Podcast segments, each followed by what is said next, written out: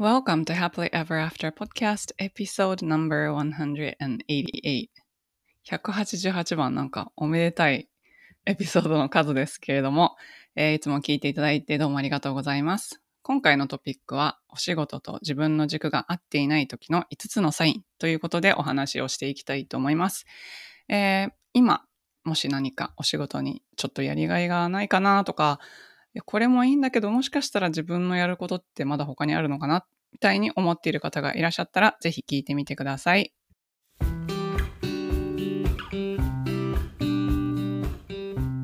こんにちは。キャリアとビジネスのサクセスコーチ、ゆりです。私は使命や人生の目的とつながって自分の人生を最大限に充実させたいと思う女性のお手伝いをしています。このポッドキャストは今モヤモヤしていたり今の状態にはある程度満足しているけれどもっと大きなこと次のレベルで何かできるんじゃないかなって思っている女性のヒントになればという思いで配信しています。私たちは一人一人素晴らしいギフトをもらってこの世に生まれてきました。そのギフトを生かすことによってパズルのピースみたいにこの世の中で自分なりの役割を果たすことができます。内面の世界を良くしていって充実させることで私たち一人一人が現実を変えていき周りの人世界にもいい影響を与えていくことができます。ソロエピソードではコーチング NLP 瞑想マインドフルネスヒプノセラピーなどに基づいたマニアックな意識や自己啓発に関する話をしています。インタビューエピソードでは世界で活躍する女性のライフストーリーをお聞きしていろんな生き方働き方そして自己実現の仕方があるということをお伝えしています。このポッドキャストを聞いて一人でも多くの方が元気になったり、前向きに行動できるようになると嬉しいです。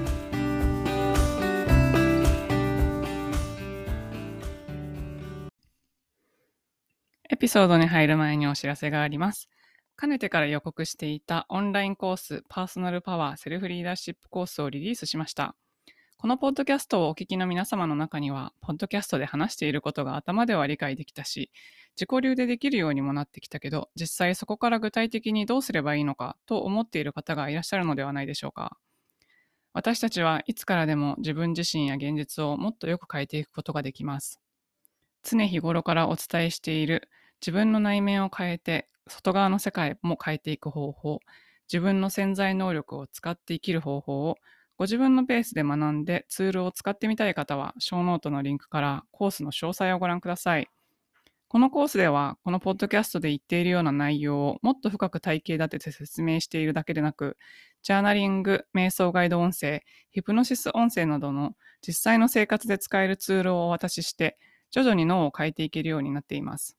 コーチングに興味があるけど、グループコーチングやプライベートコーチングはちょっと敷居が高いなと思っていた方に特にお勧めしたいです。こんにちは、コーチのゆりです。今日はお仕事と自分の軸が合っていないっていう時の5つのサインについてお話をしたいと思います。お仕事って大体学校卒業して新卒で会社に入って始める方が多いと思われるんですけれども、やっぱりこうやっていくうちに、いそれまではこうなんかやりがいがある仕事でこれがいいなって思ってた仕事でも自分が成長するにつれてちょっとそれに対する見方が変わったりとかもっといろんなことに興味が出てきたりとかただ前までのやりがいが感じられなくなったりとかまたはなんか周りの人が変わって仕事がやりにくくなったりとかもう働いてたらいろいろあると思うんですけれども自分の軸っていうやっぱり自分のもともと生まれてきた意味とか生まれてきた時にこうしようって決めてたこととかまたは自分の使命とかこの世の中で果たすべき役割とかあると思うのでなんかそことちょっとずれ始めるとやっぱりなんか違和感みたいなのがあるんじゃないかなと思います。でもこのエピソードは今そういうお仕事。なんかこれもいいんだけどちょっと違うかもとかもっとなんかいいことがいいお仕事があるかもとかこれとはまた別のことをやった方がいいのかなとか自分にはもっとできるはずって思ってる方のためにちょっとこのエピソードを撮っています。私もすごいそういう時期が長かったので結構ずっとだったかもしれないですけど、まあ、すごい頑張って仕事はするんだけども頑張ってもやっぱりちょっと充実感っていうか究極の充実感とか究極のなんか貢献してる感じ、うん、自分は他の人に比べて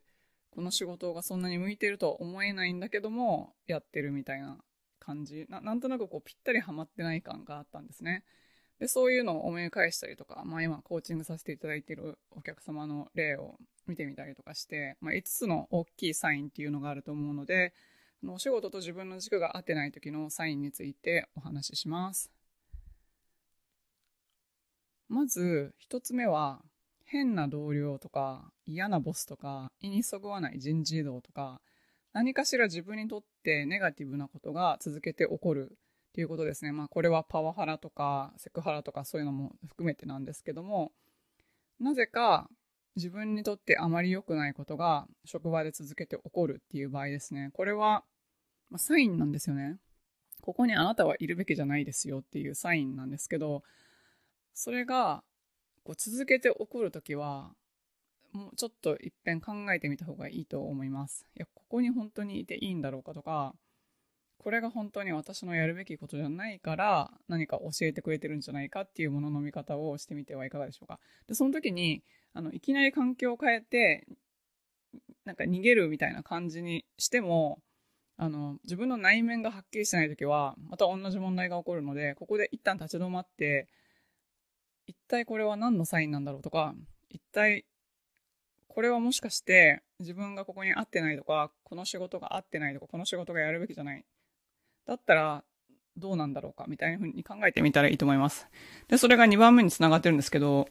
転職したり環境を変えたりしても同じ問題が起こるって時ってありますよね。私も何回もあったんですけど、政権闘争から逃れるために転職したのに、そこでまたもっとひどい政権闘争があったとか、まあ、そういうのは、そもそも自分の内面の問題が変わってないからなので、もし、なんか同じような、もう今までこの仕事しかしたことがないから、同じ業界で変わらなきゃいけないみたいな感じで、とりあえずここはちょっとダメだから次のところに行ったらもっといいことあるだろうみたいな感じで変えたら、また同じ問題が起こるっていうのは結構誰にでも起こりうることで、なのでその時は急いで慌ててなんかそういう変化を求めるんじゃなくて、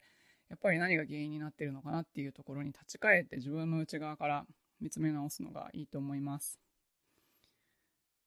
えー、3つ目は頑張っていても達成感や満足感が感じられずいつも何か足りないという思いが募るこれも何かから逃げるために頑張ってる時に多いんですけどつまりなんか欠乏してる感じ？何かが足りないから頑張るみたいな感じになってる場合はそれやってること自体が自分の本来の望みと外れてる可能性がすごい大きいですよね。なので、なんかいつも何か足りないとか、そういう感覚がある方っていうのは、それもちょっと考えてみたらいいんじゃないかなと思います。あとは、これの原因の一つとしては、やっぱり自分自身を見失っているというか、自分自身を他人に対して表せ、表しきれてない時もこういうことが起こるので、まあ、一体何が原因なのかわからないんですけど、え、ー、と、こういうのがある方は欠乏感からの行動をしているのか、まあ、欠乏感っていうのは不安からの行動っていうのと一緒なんですけどまたは自分自身っていうのをその職場とかで出し切ってなくて何かこう、まあ、人に対して、うん、なんていうんですかね。建前だけで接してるなとかそういう感じでもここの達成感や満足感が感じられないっていうのはあると思います。ので一度そこら辺も考えてみたらどうかなって思います。それから4個目は人に言われるイメージと自分のセルフイメージまたは将来なりたいイメージが違う。これある方いらっしゃると思うんですけど私すごくこれ昔あってなんか私本当にタフとかあのいつも言われたんですよ。You're a tough, you're a survivor, you're a fighter とか言われて いつもなんかサバイバーとかあの、戦士みたいな。な、な、なぜかというと、やっぱ力でガンガン押し切って、あの、まあ、交渉とかもそうなんですけど、あと、すごい苦しいプロジェクトとかでも、ととにかく力で押し切ってやっちゃうみたいな感じだったので、なんかいつもボスとか、あの、周りの人にそういう風に言われて、だからなんかこの人に、なんかめんどくさい案件押し付けても絶対やってくるから大丈夫だよねみたいな感じになってたんですけど、いや、私の本来のセルフイメージは、そういう感じじゃなかったはずなんですよね。まあ、でも自分はその、ファイターとかサバイバーのイメージだと職場ですごく重宝されるので、あの、これが私がここにぴったりハマる、あの、あり方なんだろうなと思ってずっとやってたんですけど、でも、よく考えてみたら、私って、すごい楽をしたいし、楽しいことをしたいし、なんかもっとこう、冗談を言ったりとか、笑いながら仕事したいんですよね。だから、そういう感じで自分のセルフイメージとか、そもそもなんか結構抜け出てぼーっとしてる人なのに、なんかすごいいつもこう戦ってる人みたいなイメージで見られるのは、なんかどんどん辛くなっていくというか、あまりにも乖離が激しくなっていって、またそこに合わせるために頑張らなきゃいけないみたいな感じになってしまうので、もし他の人が自分に抱いているイメージと、自分自身が自分に抱いているイメージ、または、その将来こういう風になりたいなっていうイメージとあまりにも違う場合っていうのは、やっぱりそのお仕事合ってないんじゃないかなと思います。はい。で、それから、いつも私はもっとできるはずなのに、もっと何かあるのではという気持ちがある。これが5つ目のサインなんですけど、何か、そうですね、さっきの頑張っていても達成感や満足感感じられないっていうところと繋がってると思うんですけど、何かこう完全燃焼しきってない感？これはですね、完全に直感のサインだと思います。いや、これじゃなくてもっと他にやることがあるはずだよ、みたいに。あなたもっとできるでしょっていう感じで、直感の方が教えてくれてるんじゃないかなと思います。これがある方は、もうぜひ、やっぱり、こういうのがある人っていうのは、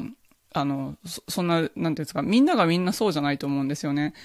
だけど、こういうのがある人っていうのは、やっぱすごいもっと可能性があるっていう意味じゃないですか。もっとなんか、できるはずなのにって思ったらできるんですよ。